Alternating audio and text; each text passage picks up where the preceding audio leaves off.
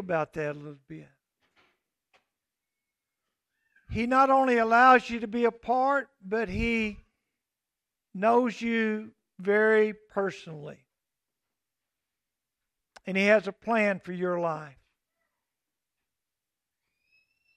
I don't know what that does to you, but it to me it's pretty awesome to look at what God's created just by speaking in in having in who he is, what I've learned about who he is, and yet he looks down on this earth with billions of people and he says, Dwayne, I've got a plan for you. I got a plan for you, and I want you to do this. And when you're troubled, I'll listen to you and I'll give you answers. When you don't know what to do, I'm going to give you direction.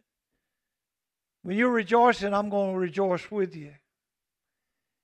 Folks, that's, that's just pretty awesome to me. It just kind of blows my mind that the God who set the earth into orbit around the sun and keeps it exactly the right distance so we don't burn up or we don't freeze, who protects us from all kinds of dangers from space, still knows my name and lets me be a part of it.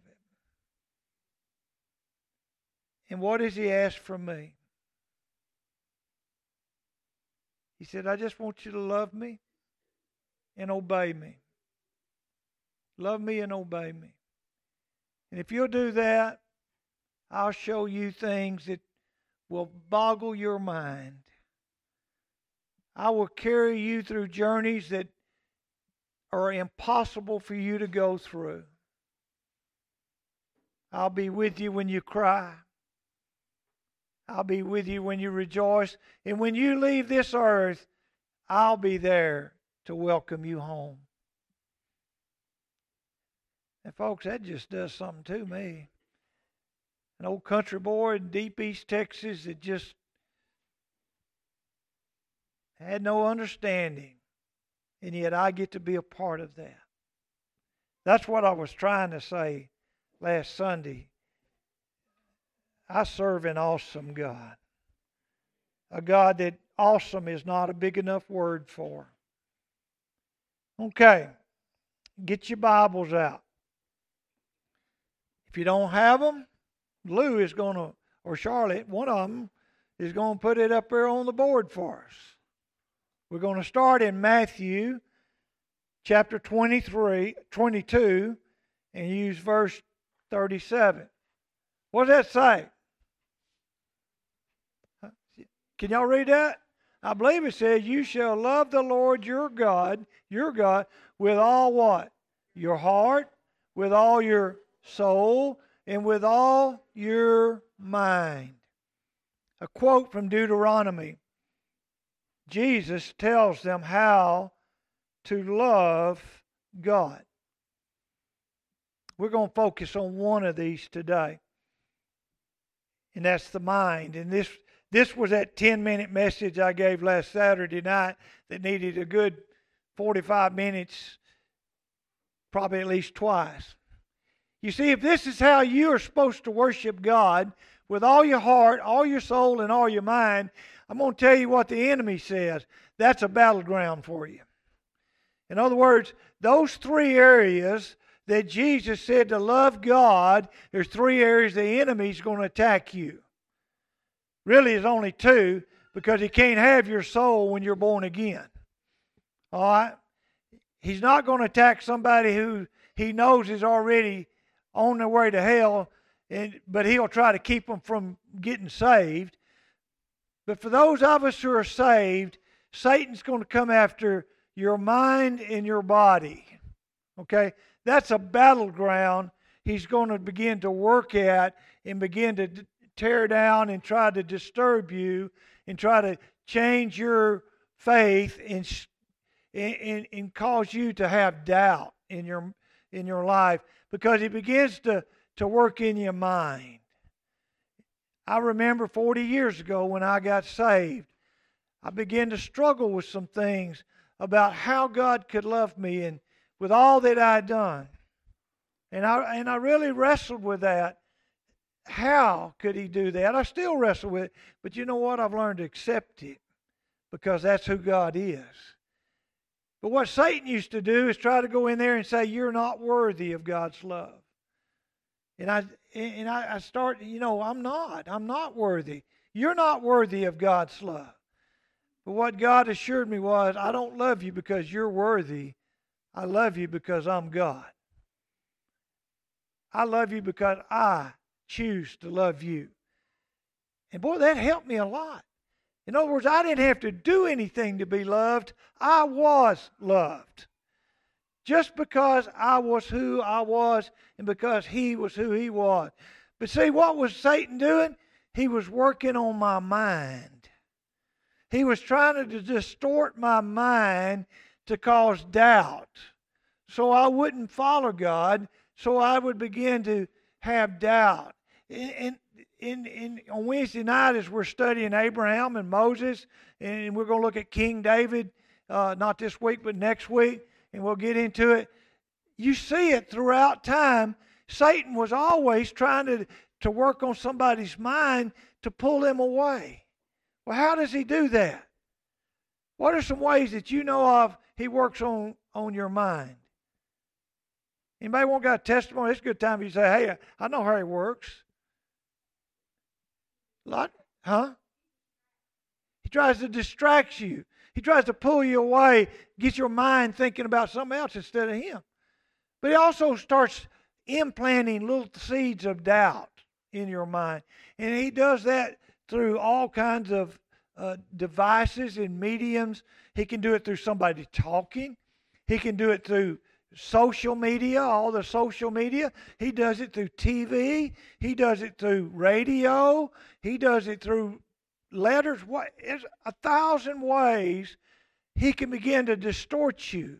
He begins to distort the teaching that we used to do in school to try to lead people away. That's why there's a big debate now in our schools. What do we teach kids? Well, let's not teach them anything about history. There's a thing about if you don't teach kids history, they are bound and determined to repeat the mistakes of history. Because we'll do the same things over and over. The thing about it is, you can look at Scripture. God didn't change and people don't change. We will make the same mistakes they made 2,000 years ago. But what God is saying, I want you to love me with all your mind and not be distracted because Satan is after your mind He'll alter it with drugs, alcohol, all kind. Eh, you name it. Just anything that will distract you, he begins to pull you away. He loves depression. I, I, I deal with people with the depression all the time. And you know what he's doing with depression? He says, stay away from people because you're not worthy. You're, You'd be fearful. So he causes them to pull away. The very opposite thing that they ought to do to overcome depression, because the depression, they need to get out and begin to be reaffirming and being a part. A lot of these school shootings that's going on, the common thread is they're loners. They're stuck out by themselves and they play video games, but they don't socialize with anybody. So what's he doing? He's destroying their mind because they don't think rationally. But it's the same way with guilt. I've dealt with guilt in my life. Things that I was ashamed of, I did. And I had to come to grips with that guilt, saying, All right, God forgave that. Why can't I forgive that? Because that was part of my issue. I've told the church before. There was a time I, I, I was riding around with a, a friend of mine, and his brother sitting in here today, and he said, Do you believe in God? I said, No. I used to, but I don't believe there is a God because I can't see it. I can't feel it. I can't touch it. But when I got saved, I knew there was a God. But you know what? I was haunted by that thing I said. I said, How could God love me when I said He didn't exist? Because He's God, He can. I'd mess up, still mess up. Open mouth, insert foot, you know. Wake up in the morning, you're apt to mess up that day. So I used to mess up, and I said, God, I, I don't deserve forgiveness again, over and over and over. I keep messing up. Why don't you just take me out? He showed me one night, he said, I can. You see, I was wrestling with one of those things one night, and I was going to work on graveyard, and, and back in the old days, when you got to the west side of Mount Pleasant with the Holiday Inn and all it was, it wasn't this big intersection we have today. It was a four-way stop. Okay, that was all it was. He pulled up there and hopefully somebody stopped. All the way from home there, I was just saying, God, I don't deserve forgiveness. I keep messing up in the same area over and over. I, I just don't deserve it. And I got to that stop sign and I stopped. And the Spirit just said, Dwayne, won't you just ask for forgiveness one more time? And I did. I said, God, just forgive me one more time. And about that time, a big truck just rolled right through there, blowing his horn doing about 65 miles an hour. Thank you, God. Thank you. I was listening to you and I finally stopped to be right. Now, I was saved. If I'd got killed in a wreck, I'd been all right. But my ministry and my mission in life would have stopped because I didn't want to be forgiven because I was feeling guilty. And I wanted to hold on to that guilt. I learned a very valuable lesson that night. Allow God to forgive you when He wants to forgive you because He's growing you and He's growing you and He's moving in you. So when we worship Him, we need to do it with all our mind. Go with me now to Romans 1, uh, verse 28. Because if that's the way He wants us to love us, then there's a thing you need to understand about your mind when you don't get your mind right. Anybody ever been told that? You need to get your mind right. Those old timers love to tell me that. Boy, you need to get your mind right. Because if you get your mind right, the rest of you's going to follow. That was something, but I bet you've heard that a time or two, haven't you? Get your mind right, boy. In other words, you get back where you belong. Because you get that right, the rest of you kind of follow.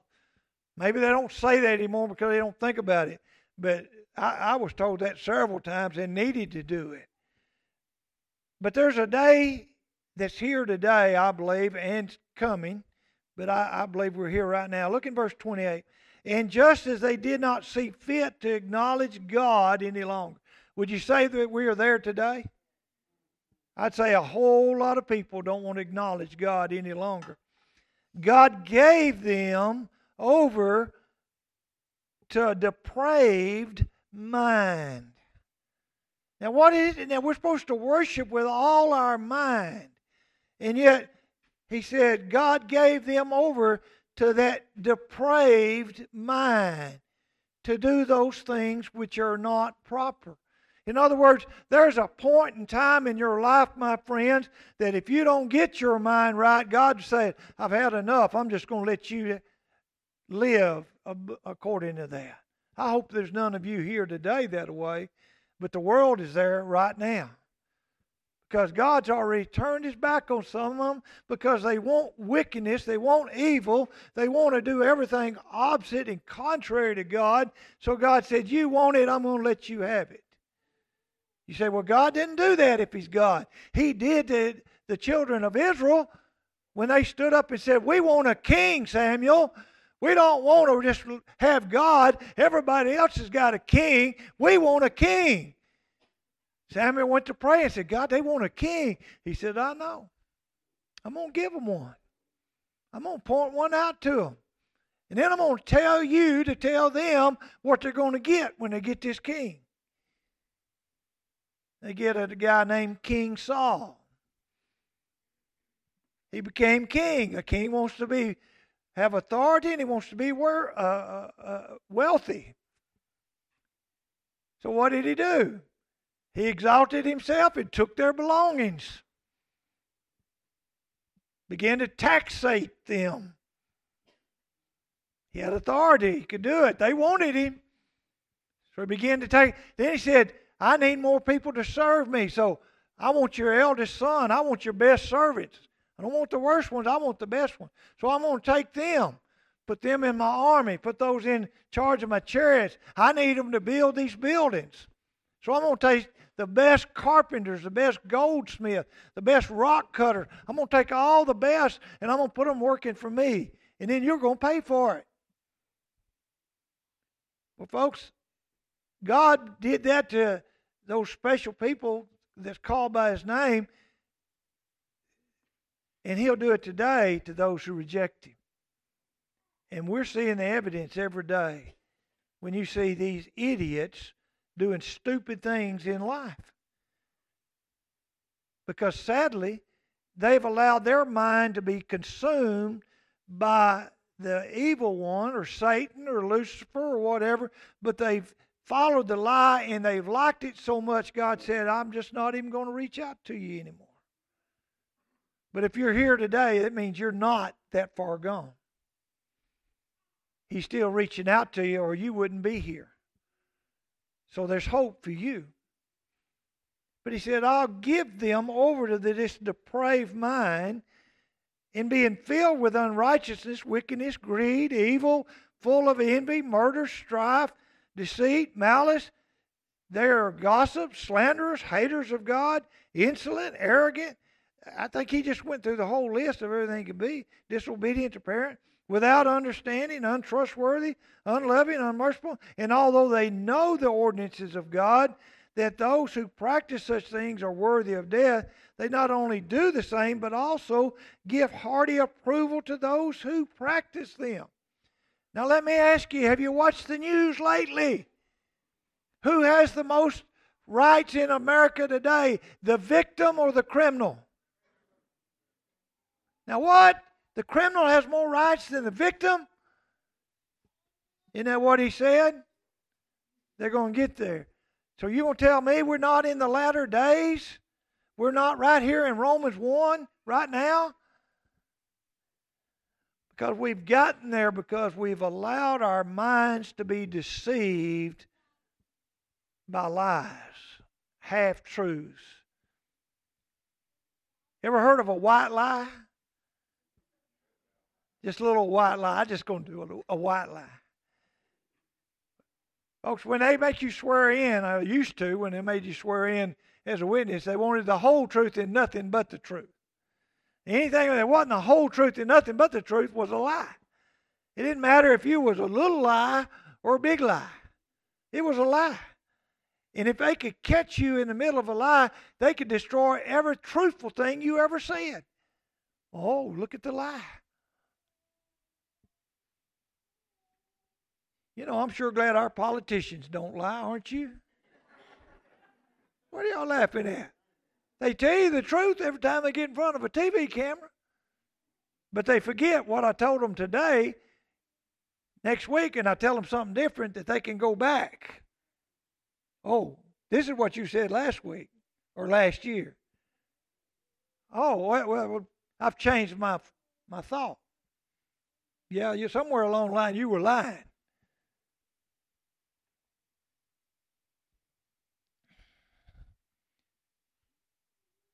We have learned to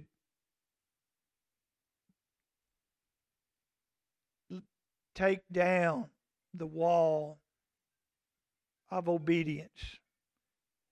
We've lowered the bar so low that anybody can do whatever they want as long as they ask for forgiveness.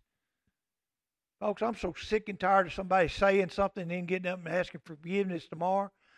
It just makes me sick. I'm thinking, well, you, you do it over and over, and then you turn around and ask for forgiveness. That's kind of like standing on the up there on, uh, on the trial, and and a, a, a, lawyer says something in front of the jury, and the, the other lawyer says, "I I protest" or whatever they say, "I object," and then the judge looks over at the jury and says, "Scratch all that that he just said." Like in your mind, you're going to erase all that stuff. It's there. They know that. There's no way. The more they say to get it out of your mind, the more it's there. So it may be stricken from the record, but it's where it needed to be. That's why they do that. Folks, we have swallowed all this mess from Satan. Christians are swallowing right now. That's why they're walking around without the faith they need to know who God really is. You've got to walk with Him. You've got to let your mind be focused on Him. Lou, let's, let's jump past 7 and go all the way to 12 1, okay? Romans 12 1 and 2.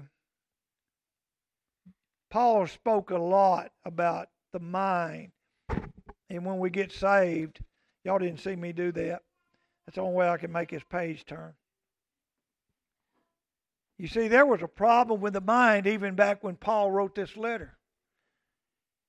Therefore, I urge you, brethren, this is 12.1 in Romans, by the mercies of God to present your bodies, remember that's one of the things to do it, as a living and holy sacrifice, acceptable God, which is your spiritual service work, and do not be conformed to this world, but be transformed by the what? Renewing of your what? your mind. In other words, your mind is being disrupted, but he says now, as a believer, you need to renew that mind. In other words, get your mind right. My old Daddy was right when he told me I need to get my mind right. I need to get focused on what's real. My friends, you need to be focused on what's real. And if you're struggling with your mind and letting it wander and get into some stuff that shouldn't be there, every time you let junk in, junk comes out. That was another old saying. Boy, I'm full of old sayings. Some of that stuff stuck. You know, if you put junk in, it's going to come out. You put good stuff in, then good stuff comes out. But you know where they got that straight from the scripture? And Jesus says, What's in the heart's what comes out. That's what defiles a man. It's not what you eat that defiles a man. He says it's what's coming out because that comes from the heart. Not what goes into the mouth, it's what's come out of the mouth. Because the, the, the, the voice, the, the language that you are using and saying, the words that you say are coming from what's the reality in your heart, which is revealing what's in your mind because that's where we're at. But Paul said, renew that mind. So, how are you going to renew a mind that's filled with corruption? You ever, any of you ever blown out an air filter? I know some. I'm looking at a bunch of contractors, a bunch of farmers. Y'all blown? Anybody in here blown out an air filter? What What are you doing? Huh? You're getting all the junk out of it. You take a hose and you blow and you blow and you blow. Sometimes you beat them on the side of a track of a bulldozer, you know. You get all that stuff out first, then you go blow because it's full. Well, the first thing you do to renewing your mind is you got to start getting a lot of this junk out. In other words, go beat your head on the wall somewhere, you know. Let it come out of your ears. No, what you do is you quit letting it go in there and you quit watching and doing and, and hearing, you quit doing all these things and you begin to put good stuff in, and then you, you just blow all this stuff other out because it needs to be replaced. People say, What do you think about this new show? I said, I don't know. If it wasn't made in 1960 to 1978, I don't watch it. I'm still watching Andy Griffith. I, the worst show, I, the newest show I watch is MASH. They quit making it in 1978. I've seen every show of Bonanza and Gunsmoke that's ever been made, and I still like them. To this date, I've never seen Matt Dillon kiss Miss Kitty. well, you can't make a show without all those illicit scenes. Yeah, you can longest running Western ever was, and he ain't even kissed her yet. And they were boyfriend and girlfriend.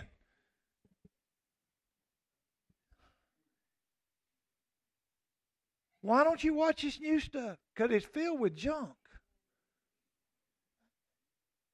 And yet people watch it over and over and they say, well, it's not that bad. It's not that good either because there's so many little shows. I don't. I tell you, the worst thing I like to see right now is, is when on in the middle of Gunsmoke, I see one of these stupid commercials. That's when I want to turn the TV off. Why ruin a good show when you got with a stupid commercial, two men up there kissing? Yuck. Festus, if we wouldn't put up, they do that because they're after your mind. And they're after the people who are watching these shows because they know you don't agree with it. So they're trying to sway your mind by corrupting it with this junk. I tell you what, I, am going to speak to the older crowd. Y'all remember the Winston commercial? The Winston commercial. Winston cigarette. That cowboy up there puffing on that cigarette. They never showed him when he was 65 years old and he's sitting there coughing and spitting up all kinds of junk and looking terrible, eyes about that far back in his head. He can't get on the horse. He was 30 something years old. He was a man. Advertise an alcohol commercial. You don't see a drunk laying over on the corner. You see somebody's in perfect shape. Oh, Kennedy down there in, in, in Louisiana the other day made a commercial. If you don't like cops, call a crackhead. The crackheads got mad. And he took the commercial off. I thought it was truthful. You don't want a cop to come call a crackhead. But we're we don't do that. And I promise you, he didn't want to take it off. Somebody made him. He will speak what's on his mind. But somebody said, well, you better get that off or we're not going to show it anymore. But you see, we, we've allowed so much junk into our lives. And then that junk comes into the church. And then it begins to work within the church. And all of a sudden, people's minds are not right in the church. And then the church is not right. And they're rejecting God, rejecting His Word, and want to pick and choose what they like. There is all kinds of major things within Scripture that are debated within denominations now whether we're going to keep that or reject that. I'm scratching my eyebrow, but I'm scratching my head too. Who gives us the right to say what's right and wrong in this book. I mean, I've been asked, you, do you believe in this? I said, I believe in what the Bible says about it, whatever issue it is. You know, well, that's not politically correct. I don't care. It's biblically correct. When I got saved and began to, God told me He wanted me to preach, I, I'd been in a church where they were politically correct and I was lost as a goose. So I'm going to stand on the Word because I don't want to enter a debate about this or that. Why do women not preach up here? Because women's got a special calling and it's not up here. oh, I made all the women mad. No, God said men's supposed to be the spiritual leaders of the household. This is a household. Ladies supposed to come alongside and help them. And men, you're supposed to love those wives. I didn't say that. God did. Why? Because women, we need your help. A few of you other women believe that neck deal too. The man's supposed to be the head of the house. He's supposed to give the direction. And God's gifted those ladies to come alongside us. It's not that they can't preach. I'm all for a, a, woman standing before a woman's group and teaching. That's great. But I believe that I understand the word that the man's supposed to be the spiritual leader. That's why there was twelve men apostles. But there were women that came and served and worked, and, and Jesus loved them and cared for them, and He used them. He didn't downgrade them. He didn't put them away. But He had that place for them. He had a, a purpose for them. So I believe in that. Now I won't really take, step on you uh, to because I was asked this the other day. Well, what about abortion? I believe that's a sacrifice of children. The Moabites did that. They would take their they take their born babies and sacrifice them to their idols as part of a sacrifice. Folks, an abortion's the same thing. You're sacrificing a baby to to your God, which is inconvenience. It's, um, it's just not the right time. I'm going to wait a while. Or I didn't mean to get pregnant. Well, you did. You know, okay, there's ways to not get pregnant. But when you get pregnant, that baby is a, a special child of God and it needs to be born and be raised. No matter how it was conceived, it's still special. Hmm, well, I can tell I, some of you are afraid to step up, but you I think you'll be safe in here. It. I, I've also talked to women has made those decisions. And years later, the ones I've talked to have said, you know, I always wonder what that child would have been. Barbara Barbara miscarried one. If she hadn't miscarried, I always wondered, was that my other boy or was that my other girl? Was that somebody special? I, I don't know. But that was that was God's hand doing that for whatever reason. But what if we had made that choice because we just thought it wasn't time or was inconvenient, or maybe the doctor said there might be something wrong. I, just don't know I could live with it because I preach it from here.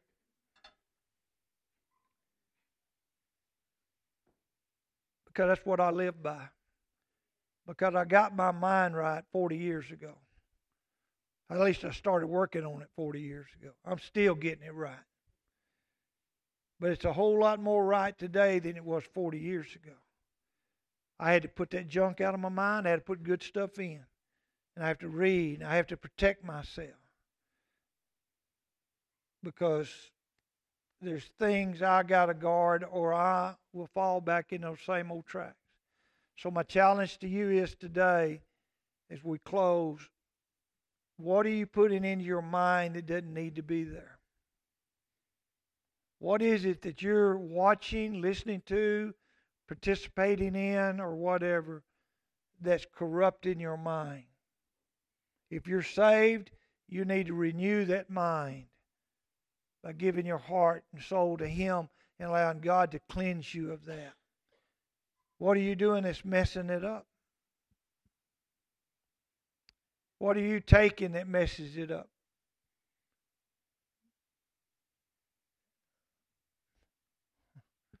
Boy, if you if Jim once you get off in the bucket, you might well just keep going, right?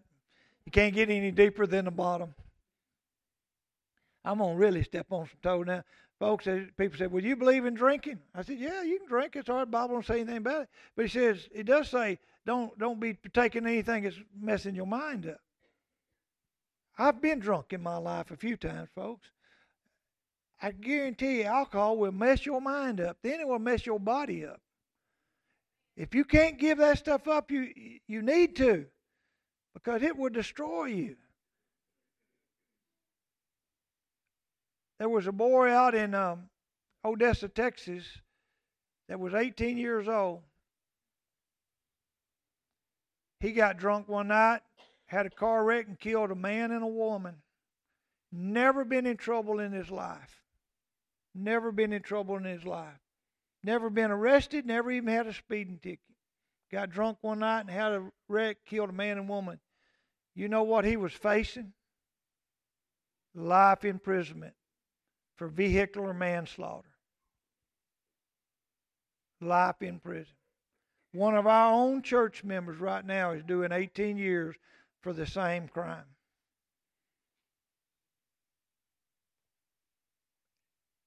You tell me the alcohol won't mess you up.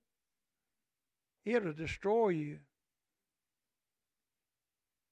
And even if it doesn't destroy the inside, he'll destroy the outside. Folks, I've been there. I've you got to walk away from that stuff. You got to give it up. If you can drink one and be all right and do it at home, okay, that's between you and God. But folks, don't keep messing your mind up with this junk. I don't care whether it's legal or not. You're just opening yourself up to destroy your life. But anyway, I'm I'm getting to the bottom of the bucket, I guess. But yeah, everybody's picking their feet up and put them in the chair in front of them. Look, look at Jim. he, he got he got he got him six inches up there. He said, "Quit stomping on toes." But why do I say this? I'm not preaching at you. I'm preaching to you so that your life will be better. Because I want your life better. I want you to have a walk with God that really just blows your mind when you get up every day. I want you to be able to hear His voice as clear as everything. We were supposed to get the last I'd seen less than two tenths of a rain for today. Brad, you said it was up and down at one time with maybe four four ten. I, I I just went straight to the source and I said, God, we need more than that. I told God, I asked God, I didn't tell God. I told God what I wanted. I said, God, I want to start raining and quit by 10:30. I want four hours of good rain. What was it doing at 10:30 this morning? It was finishing up. Started about 6:20 at my house. You say, "Will God listen to you?" No, not unless He wants to. We got a good rain good rain. And there again, I'm amazed that God gave me what I want. I'm going to cheat a little bit. Quietly, you're here. Tell him what. Tell one thing that you prayed for on, on the sale of that store. You wanted it to what? On what day? The 14th.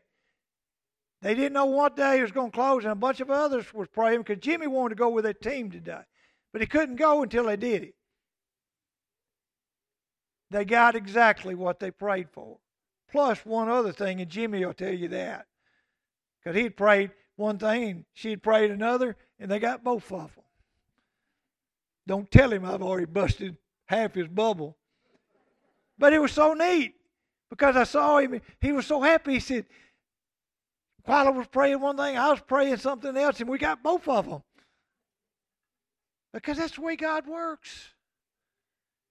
But if your mind is messed up, you won't understand it, you won't see it. And you'll miss out on so much. 12 till. Should have cut them loose early, Lou.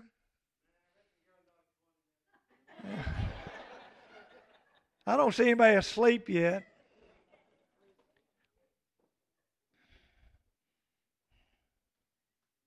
I'm fixing to cut you loose because I know you and I know your heart and I know your desires because y'all have shown that.